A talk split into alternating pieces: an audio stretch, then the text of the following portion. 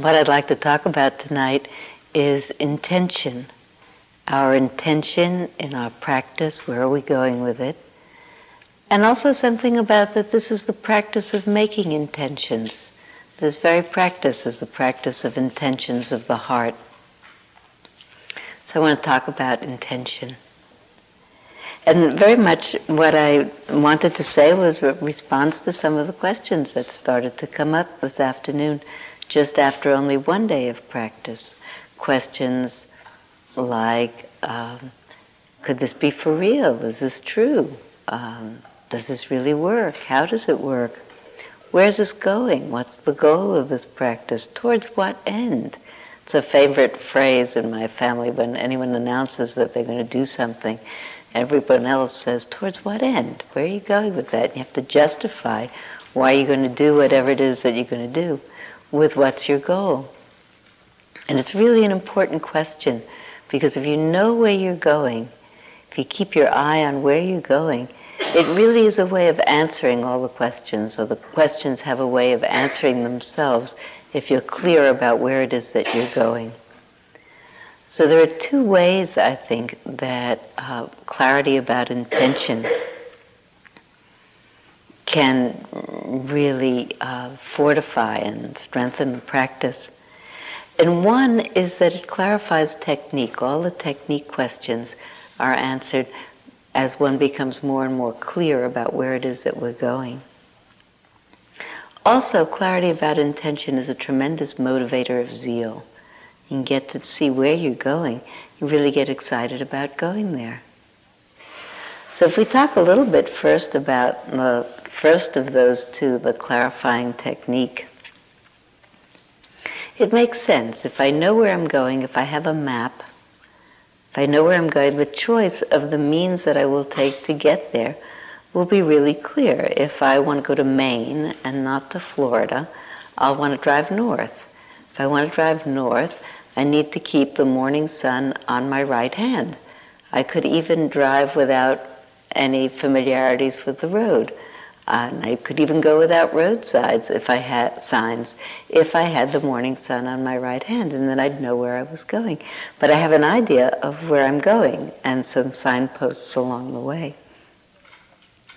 I thought I'd tell you two lack of clarity of intention stories. Uh, in beginning to practice, the stories about my own experience. And the two stories are lack of clarity of intention in starting my vipassana practice and the lack of clarity of intention in starting my metta practice, which really covers it. And I'm really telling you that as, a, as an encouragement in case you, any of you, have a lack of clarity.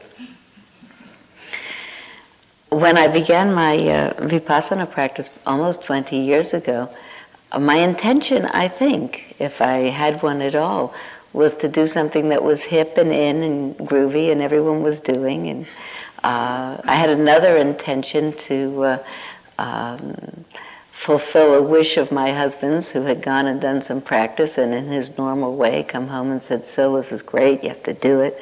And then kept that up for a while. So part of my intention was to go and do that. the fact that I didn't have a clarity about what I was doing and what I was doing there really didn't help my practice. I got there and I was actually quite diligent about trying to do something.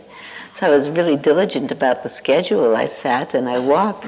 So I had sort of body diligence, but I really didn't have mind diligence because I didn't get really what I was supposed to be doing or towards what end. That really valuable question about towards what end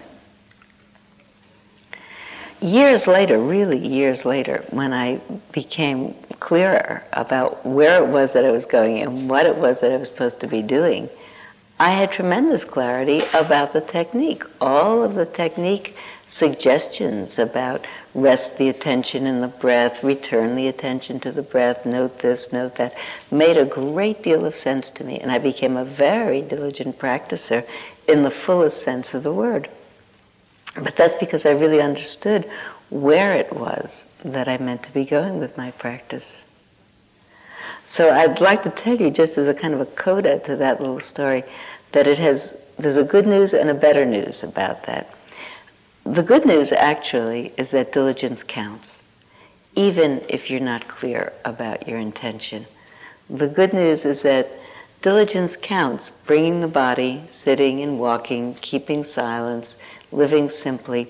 The mind actually takes care of itself. It actually tends in the direction of clarity.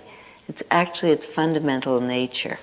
So that even practicing without clarity of intention and clarity of understanding is also all right. The better news is that clarity of intention and understanding about where you're going is even better and really helps to choose what are the ways in working, what are the techniques of working that will be most helpful in arriving at the goal. If you know what you're looking for, then you keep your, um, then the understanding of why we're doing what we're doing stays clear. Why the sun ought to be on my right hand side in the morning because I want to go north. I ought to see pine trees and not palm trees if I want to go to Maine. Those kinds of understandings really keep the journey going in the right direction. The second part of the value of knowing your intention that I wanted to talk about was intention as a motivator of zeal. It's an amplifier of zeal. Not only if I know where I'm going, but if where I'm going looks good to me, I'll really hurry to be there. In fact, if Maine looks like Shangri La, I'd probably drive day and night to get there. So it really is um, a kind of a pull to practice if there's an understanding of where you're going and really a faith that it's as wonderful as we think it is. 20 years ago, I really didn't get what enlightenment was. It was kind of an overused word. Everybody was getting enlightened every weekend, it seemed like, in another technique. so, and I actually didn't relate to that very well. I was too young, I think, to really understand it, or maybe too unsophisticated. Even the notion of freedom wasn't so clear to me initially. Freedom from what, or freedom to do what. I didn't quite get freedom. But happiness is not a complicated word. Happiness I got. And I continue to get. And this metta practice, using the roadmap analogy, is really uh, the road to happiness If we were really going to be literary and play with it, we could call it Freedom Road. It's really radical, though, to think or to discover or to believe or to find out that we actually are free. We're free to be content, free to be peaceful, free to be loving, which all amounts to free to be happy. Because it's really our fundamental nature ultimately that there isn't even a road to get there because it's actually here. And that actually practice is a way of cutting through all of the confusion and all of the entanglements that prevent us from manifesting our fundamental nature.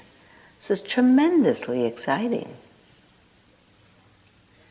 It's really radical. It doesn't feel like happiness is our basic nature.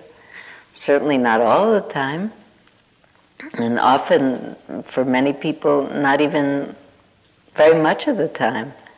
Feels more often, I think, that life is beating us up in one way or another. Certainly, life is full of grief and loss and pain and disappointment. In fact, because everything is temporal, that's really the very nature of life experience. Everything comes and goes, losing things all the time. Buddha was right about pain. He was right about suffering as the response to pain, the way we get tangled up in our pain and in our stories. I was really uh, moved to be uh, to hear Joseph say U Pandita's words last night about uh, metta practice brings us closer to nearer to happiness. And vipassana practice brings us closer or nearer to uh, suffering, seeing suffering clearly. And I made that in my mind into a circle. And I could see that metta practice brings us more closer to happiness, which allows us then to more fully open to the pain that fundamentally is part of incarnate existence and which leads to suffering and entanglements in the mind. And so the happiness and the being in touch with us really opens us to the suffering, and opening to the suffering in the fullest way allows us to see clearly its empty nature and to let go of it and really arrive most fully at happiness.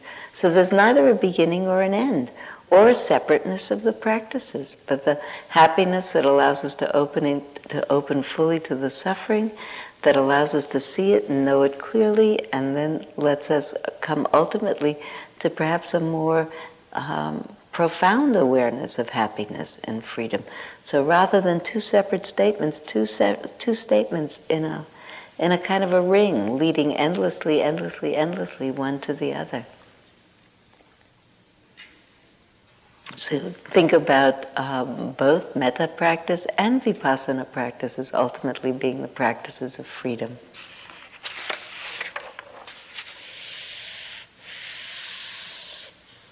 So we could think in another way as we clarify the intention where are we going with this practice? What we're practicing to do, because it's even though it's our fundamental nature, it doesn't feel like that all the time we are often tangled up in our stories and caught up in our stories and in our pain and in our grief and in our confusion. And so we're really practicing to realize that we do have the freedom to let go, or actually, probably more properly, to see through all of those, all of the resistances to loving. Actually, all of the painful resistances to loving because they're always painful anger and resentment and rancor and bitterness and grudges towards oneself, towards others, towards one's body, towards one's stories, towards one's life. Kind of resentment that we hold out towards life. Why is this happening and why is it happening to me? I think about, in terms of an intention intensifier, what if everyone suddenly totally believed that this practice cultivates a heart free of clinging, so spacious that it wouldn't get trapped in its stories? And what if everybody suddenly believed that we could cultivate a, a heart or a mind so radiant with rapture and with delight that aversion would dissolve immediately upon arising. Not a mind or a heart that's indifferent to life experience, others in our life, but in fact, a heart that's really passionately loving.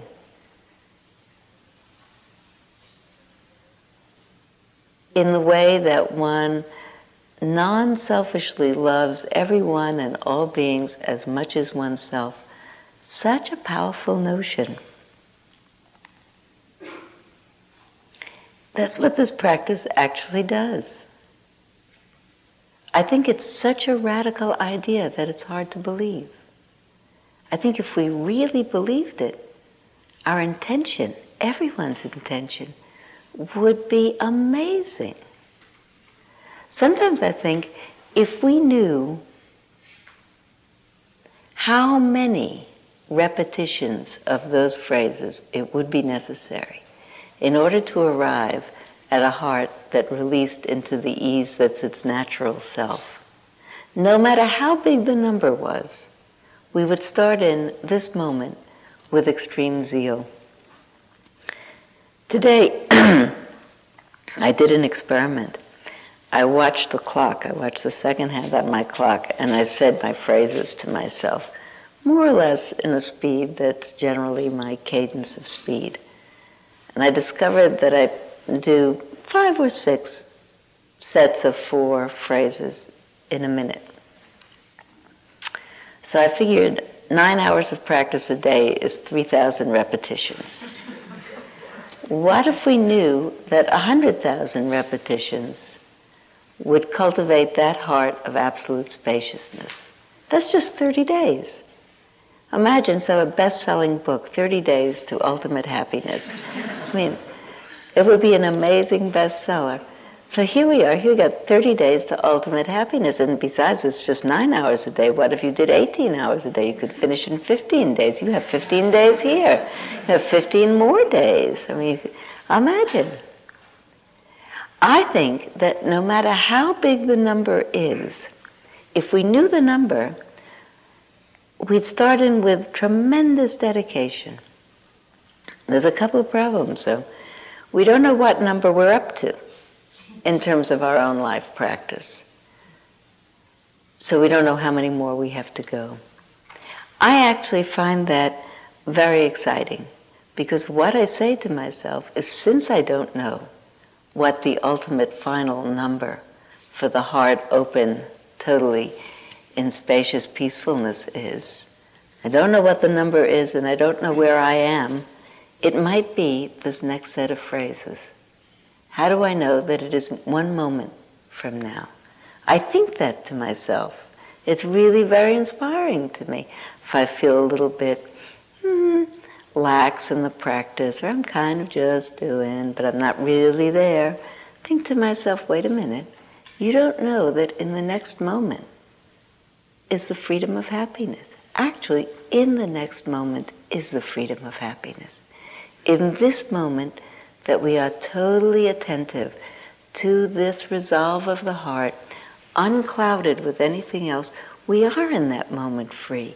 Maybe not free for the whole rest of our lives, maybe not experiencing happiness and peacefulness for the whole rest of our lives, but in that moment, we are happy and peaceful. We have always, in this very moment, not way down the road at some amazing place that we'll arrive at after a long time in this very moment the possibility of opening to happiness. That's so radical. When I uh, began my metta practice, Sharon is my metta guru, and when I began my practice, uh, when I'd leave an interview, uh, as I went out the door, she would say to me, Remember, Sylvia, be happy. And for a long time, I thought that was a sort of a salutation. In California, we say a lot of have a good day and other kinds of nice remarks to people. I didn't get it for a while that that's an instruction. It's actually the instruction. And it's a radical and revolutionary instruction. The possibility exists, not forever, but in this moment, always. And so I'd be going about the day doing my practice and as is your experience, as is everyone's experience, you're going along and things are smooth and things are smooth and things are smooth, and all of a sudden they're not. And then all of a sudden the mind is all churned up in some sort of a storm and unhappiness and doubt and what am I doing here and what's this all about and it doesn't make sense and da, da, da, and all those stories come up and suddenly in the mind would arise the voice of my teacher saying, Sylvia, be happy. And I'd realize I'm not happy, but I could be. In this moment, I could just drop what's there and make my phrases and be there for them with all of my attention. And it absolutely clears out the fog, and the happiness that's our essential nature manifests itself. It's as simple as that. Really fundamentally, it's to reveal who we are, to sweep away the clouds and reveal who we actually are. And in that moment of clarity, of attention, we really cut through, we dispel those clouds of delusion and reveal ourselves. It's very inspiring to me in two ways to know that this is true. When I'm happy, I'm very inspired by it because I'm living the fact that happiness is possible. We can't, we are free.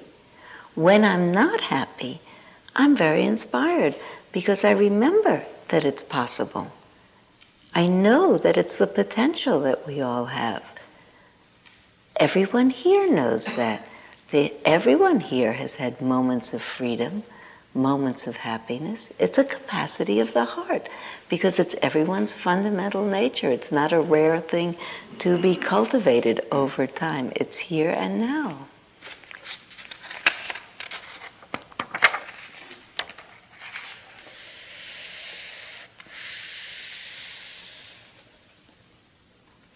So I thought I'd talk a little bit about some um, technical aspects of practice, some questions that came up this afternoon in the question period. Because when we talk about making these phrases with a total dedication and a total attention, total focus, question how to do that? How should we do that? So there are kind of different hints about practice. Sharon talked this morning about holding each phrase with care and with tenderness, cherishing every phrase as if it's a very delicate and precious object, so that you want to hold it strongly enough so that you don't drop it, but also not so strong that you crush it or shatter it. So to hold it tenderly, like something that you love very much, really are absorbed with. Another traditional image is an image of polishing a copper or a brass pot, a pot that metal pot that might shine if you polished it with a cloth. And if you kind of just dust the cloth over it, nothing happens, doesn't shine up. If, however, you rub the cloth too hard, it just doesn't move on the pot. Nothing happens. If you smoothly and consistently and with sureness polish the pot back and forth, rub the pot back and forth with just the right amount of sustaining diligence, it polishes up. In the same way, you can think about rubbing those phrases that arise in the mind with the attention. Bringing the attention carefully to each phrase. We say different phrases for a reason and see each phrase anew and afresh. This is this phrase. This is this phrase now. And see it, aim the entire attention at it. And from the moment that the phrase arises in the mind, whether one sees it internally as the words written out in the mind as kind of an internal visual image, which some people do, or hear it in the mind, which some people do, or hear and see it, that from the moment that it arises until it passes away, to sustain the attention with it fully from the beginning to the end. So, really, the quality of precise aiming of the attention and the quality of sustaining the attention, which are crucial for deepening concentration, for building a really concentrated state from which metta flows quite naturally. If you think about that as the motivator of doing that, that's the reason for that. I'm now going to really aim the attention carefully. I'm going to sustain the attention from the beginning to the end. I'm going to do it over and over and over again because that will deepen the concentration. As concentration deepens, the sense of rapture in the mind will arise, and metta will be the natural consequence of that. Rapture is the dissolve of aversion in the mind, and the natural flow of metta is then absolutely available to us. If we understand how it works, then we can bring that kind of total zeal to the aiming of the mind and the sustaining of the attention. There's a way in which um, each of the phrases has a slightly different nuance. We say four different things, actually. Fundamentally, they mean the same thing. We could say one thing May I be well, may you be well, may all beings be well. That would really be sort of the overriding intention. But we say four different phrases. And each of them has a slightly different nuance. And I think that there's a reason for it. In my experience, I've discovered that it's been valuable for me to feel each phrase as much as I can in its intent, in its nuance, in its meaning. Might not be able to actually feel the flow of feeling between me and another person. For different people, connecting with the sense of the flow of goodwill towards, say, one's benefactor at this point or oneself is not so clear. Some people, I think, um, maybe because we're all strung differently, people who are a more emotional temperament or a more sentimental temperament feel that, I think, sooner. Actually, feel that kind of warmth of that flow. Some people, that doesn't happen so immediately. Sometimes they worry about it in terms of perhaps they're not such a loving person. I actually am in category two. I think of myself as a loving person, but I'm actually not a very sentimental person. So immediately that I think of someone, I don't so much feel the flow of metta. So what's really helpful for me is to feel the words and feel the phrases. When I say, may I be free from danger, what I like to connect with as I say the phrase is the feeling of protectedness. I don't have to think about, I try not to think about what I would be protected from. May this not happen, and may that not happen, and may this not happen. Don't think of any stories about it, because the stories are not, first of all, not so relevant, and second of all, distracting. What I do think about is the feeling of protected the feeling of safe. And I try to feel that as much as I can in the mind, in the body, and then let it go. May I have mental happiness. Don't have to think about what specific things might happen that might bring great joy to my life, and this story or that story, or when I think about somebody else, may you have mental happiness, what might come to pass that would actually bring them a lot of pleasure in their life. Instead, Really, what I want to do is connect with the feeling of mental happiness. This is what mental happiness feels like without a story, but this is what it feels like. Okay, here's the phrase. I bring the attention to it, I sustain the attention to it. If I can, I grok it with my entire mind and body. And then I let it go. And here comes the next phrase. So there's actually, I think, four parts to the practice. One is to have, have be the mind have the mind quite clear about the arising and passing away, clarity of what phrase is here, sustaining the attention from the beginning to the end, grokking the meaning of the phrase, nuance to nuance to nuance to nuance, shifting. I think that those three parts, by the way, are really amplifiers of concentration that in each time we leave one phrase and the next phrase comes up and we re-aim the mind and re-sustain the attention and re-feel the intention of the heart, we have had another moment of really precise, concentrated, clear mind. And each sequential moment of clarity builds concentration. So each time we let go of a phrase, here comes the next one, and we refocus with a new nuance, we really are deepening the concentration. The fourth part of let it go is a really important instruction as well.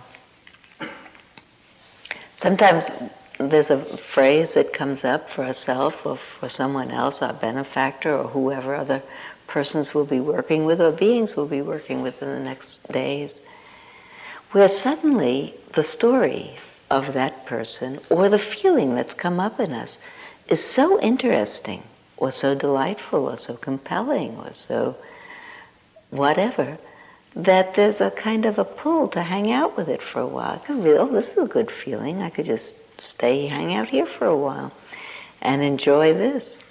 There's a real um, value to letting it go and do the next phrase. There's a real, um, it's really an expression of freedom in a certain way. in a quite direct way, not to hang on to that. Let it go, the phrase. Here comes the next one.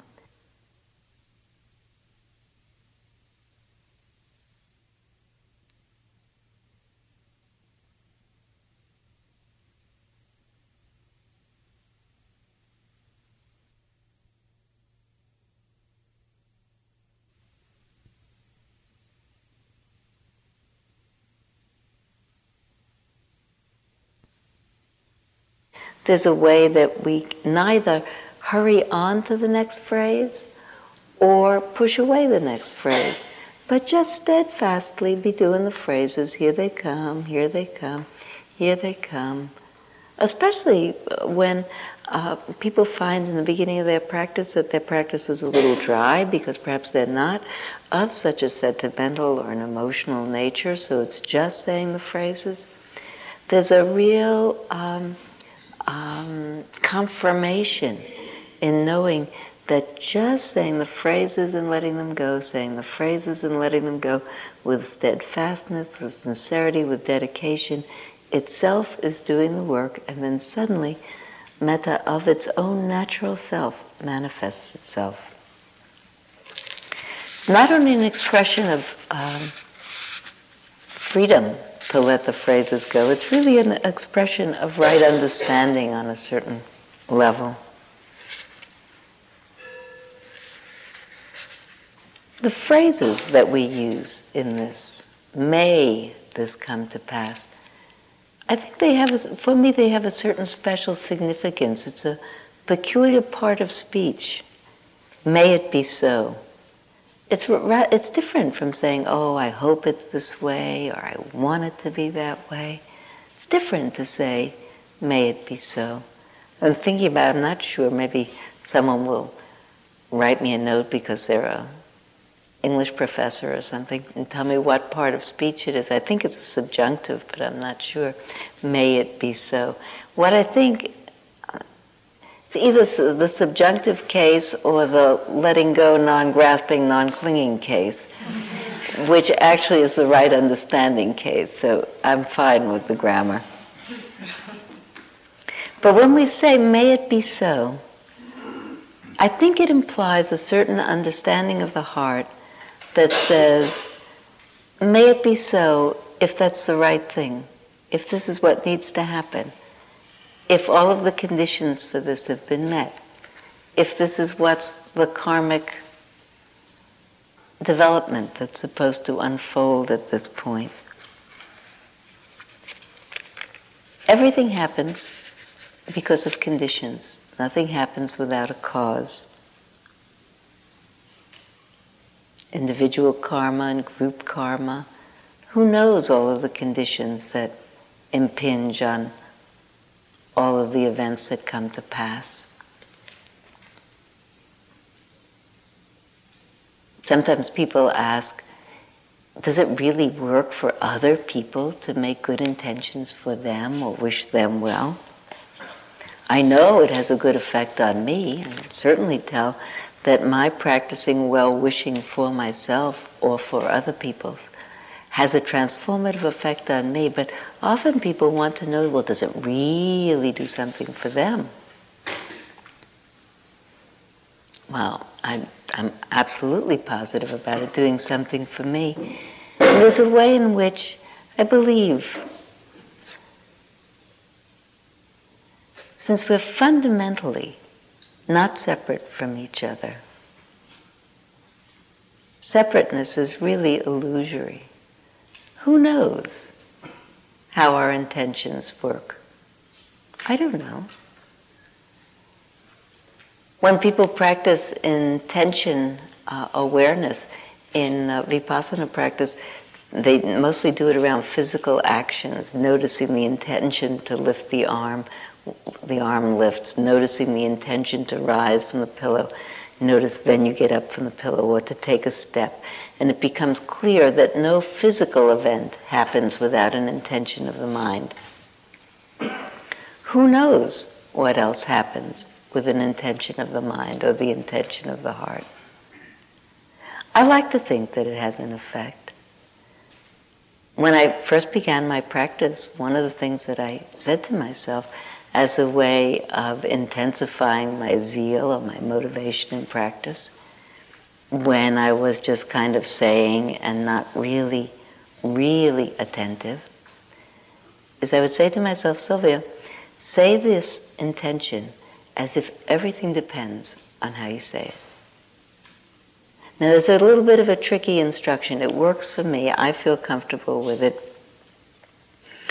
Uh, I think it has the possibility of uh, frightening people sometimes. Like, if that's true, if everything depends on how I say this, what if I suddenly am having a fantasy about going out for a pizza? Maybe the whole world has fallen down, and meanwhile that I've left off my, my vantage point of wishing well. So there's a way in which it can serve as a motivator, but it doesn't have to serve as a frightener.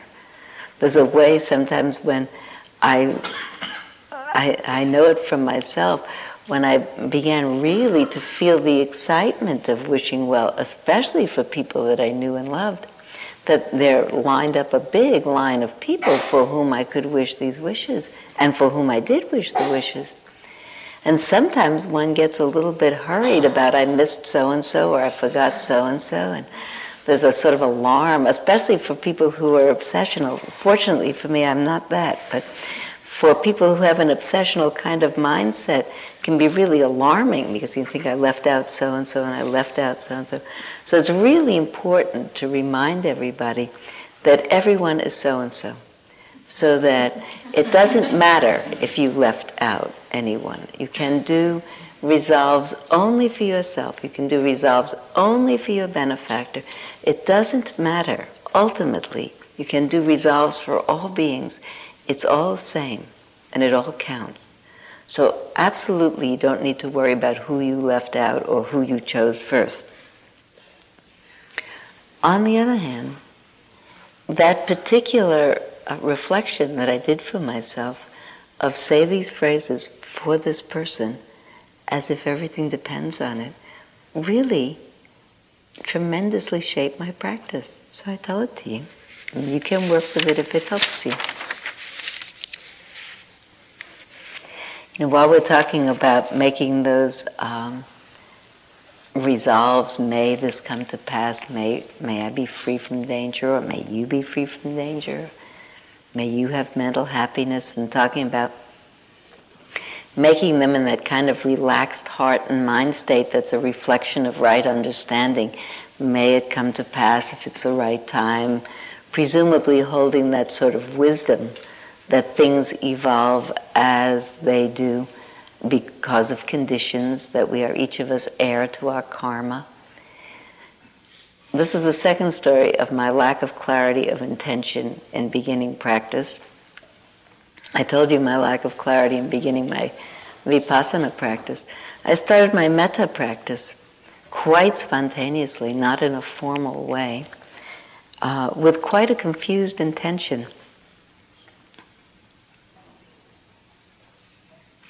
I was really moved last night when Joseph was talking about what a tremendous motivator it is of practice to think about. They were practicing out of a concern for all beings, and surely we are. And in truth, I began my practice out of concern for myself, and really in a way that was somewhat frantic, not in the relaxed way of uh, if it's the right time for me to be happy and content, may it come to pass. But really out of a place of considerable desperateness. In fact, in truth, prior to that time that I began my practice, or sort of my informal, spontaneous practice, later to be followed by formal practice, I'd done quite a number of years of vipassana practice. And in truth, metta got on my nerves. I didn't tell that to people, it was kind of my guilty secret. Because you're not supposed to have metta get on your nerves, you're supposed to like it. And I didn't.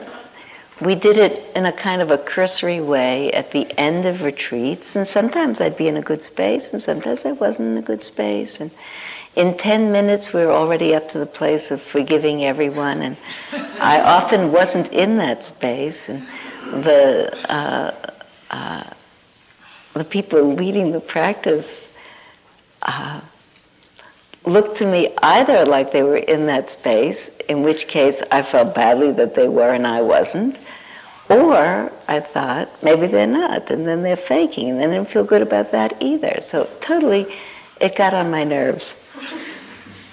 That was my secret. I only told a few nearest and dearest people because it's an embarrassing secret in these circles.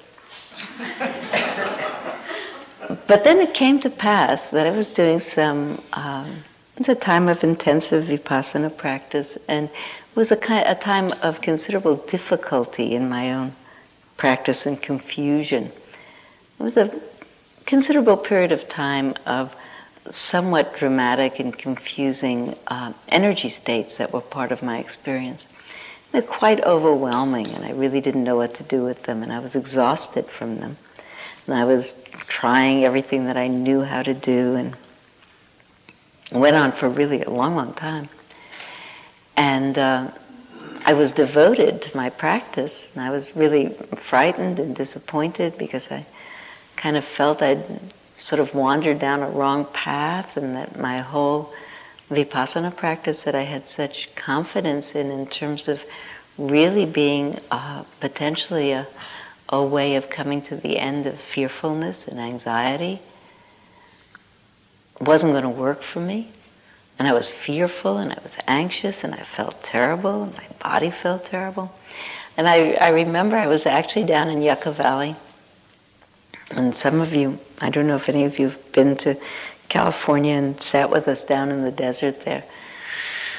it was a long way to walk from the meditation hall down to the cabins where we stayed.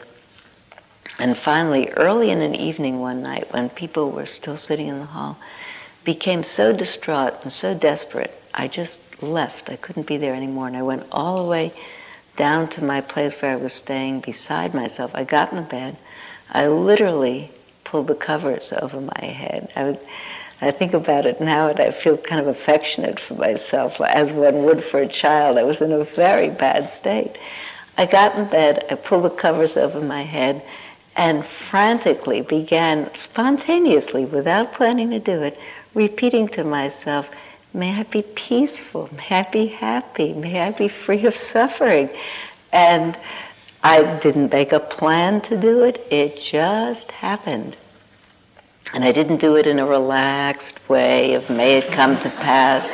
It wasn't relaxed, it was frantic, but it was focused. It absolutely was focused. And it had tremendous intention behind it. Mind did not wander from that resolve.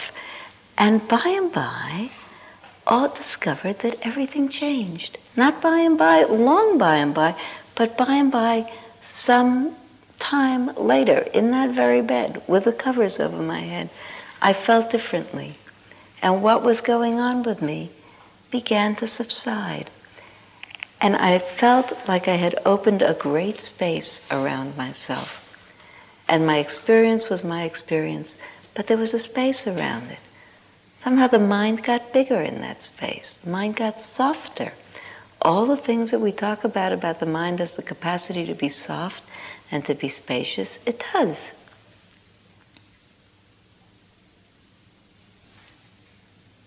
Everything changed in that experience including my view of what metta practice was about.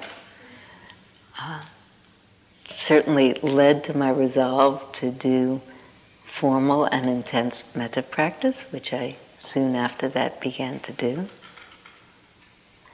I experienced the metta in that moment as a protection.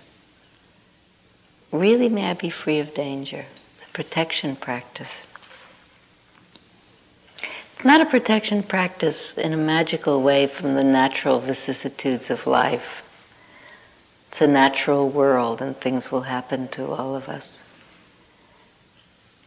But it's a protection practice against the heart shattering that often is the result of the natural vicissitudes of life. It's a softener of the heart so that it feels but it doesn't shatter. That's what I think. So there's one more very important question to uh, just mention before we finish.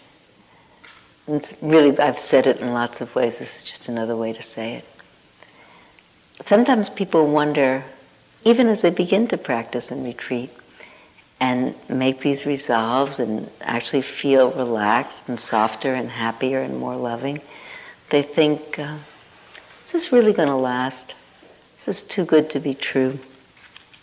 Or is this a temporary state of lovingness that I have conditioned by doing these phrases? And when I leave here, well, in a certain way, when we leave here, I hope we will all be doing the phrases all the time, day and night, as we do our life, because we can. But we won't be doing them with the one pointed focus that we're doing here. So, have we constructed some special state that will not last? Special purified state. Many, many years ago, uh, oh, probably sometime in the 60s, 25 years ago, probably, the same time that we were all doing different enlightenment courses every weekend. We were also all doing different kinds of uh, other strange and wonderful things. One of them was dietary regimes. And at one point, I decided to go on a dietary regime that was a quite complicated fast. I hesitated, by the way, by telling the story. I thought maybe somebody here is really passionately involved with fasting and I hurt their feelings. But it was a complicated fast. We didn't eat food for some period of time, do all kinds of powders and potions and um, additives. And uh, it was one of the things that we did in those days. We purified ourselves. And when I, none of my friends thought it was strange that I was doing it. It was actually quite a protracted fast. When I think back about it, it seems a little strange. I was I was 25 years younger. I was in the best of health. I ate a very healthy diet, a correct diet, a spiritually correct diet, but nevertheless I was fasting. And none of my friends thought that was strange. They thought that was fine. Say, what are you doing? I'm taking these powders and these pills. That was fine my daughter, Elizabeth, said to me, Mom, what are you doing? So I explained, I'm purifying my system, and by drinking this, whatever it is, and taking these potions and powders, my entire system will be purified. And she thought about it a while, and she said, But Mom, really, why are you doing this? She said, At the end of it, you're going to eat food again, and you'll be all unpurified. so, and it was kind of like an important thing to think about. It's kind of out of the mouths of babes. I mean, she was. We all kind of were startled. No one had challenged us. we just did it. So the question is, will we become all unpurified? No, not here. Because we are not doing something that is not our natural state. We are not cultivating some temporary thing that only continues as long as a certain unusual form of practice continues. What we're really doing, and Joseph said that last night, is we are using the Brahma Viharas as the objects of meditation, the Brahma Viharas being those natural mind states, natural mind attributes of, um, attributes, not states, attributes of loving kindness, of compassion, of sympathetic joy and equanimity, and we're using them as the objects of our attention. We're keeping our eye on them as if, as an act of faith, really. Say, I know that's there. Can think of practice really as an act of faith.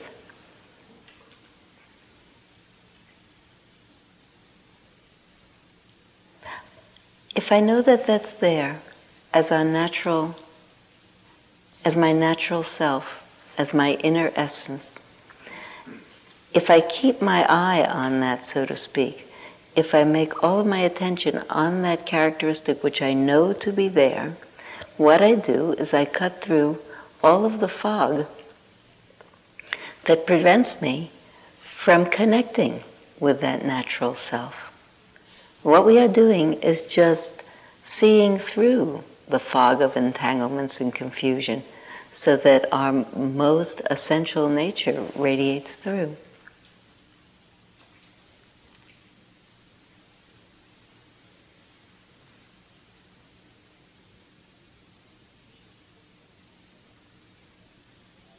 That's what the making of these resolves is in a certain way. Steadily keeping your eye on where you're going, seeing the end point through all of the fogs. The image that came up for me, I guess because I had so much roadmap image of this, was that if you were driving to Maine and it was very foggy, if you kept your headlights on all the time, you kept them pointed straight ahead, you could, from time to time, check a road sign or see a pine tree. Maybe sometimes there'd be a little clarity in the clouds. You could see where the sun is, you could check that you were going north. Here, we're going back to ourselves in the most fundamental sense.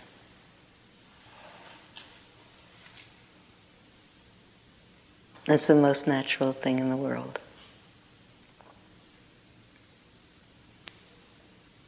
So let's sit for some minutes. Thank you for listening. To learn how you can support the teachers and Dharma Seed, please visit dharmaseed.org slash donate.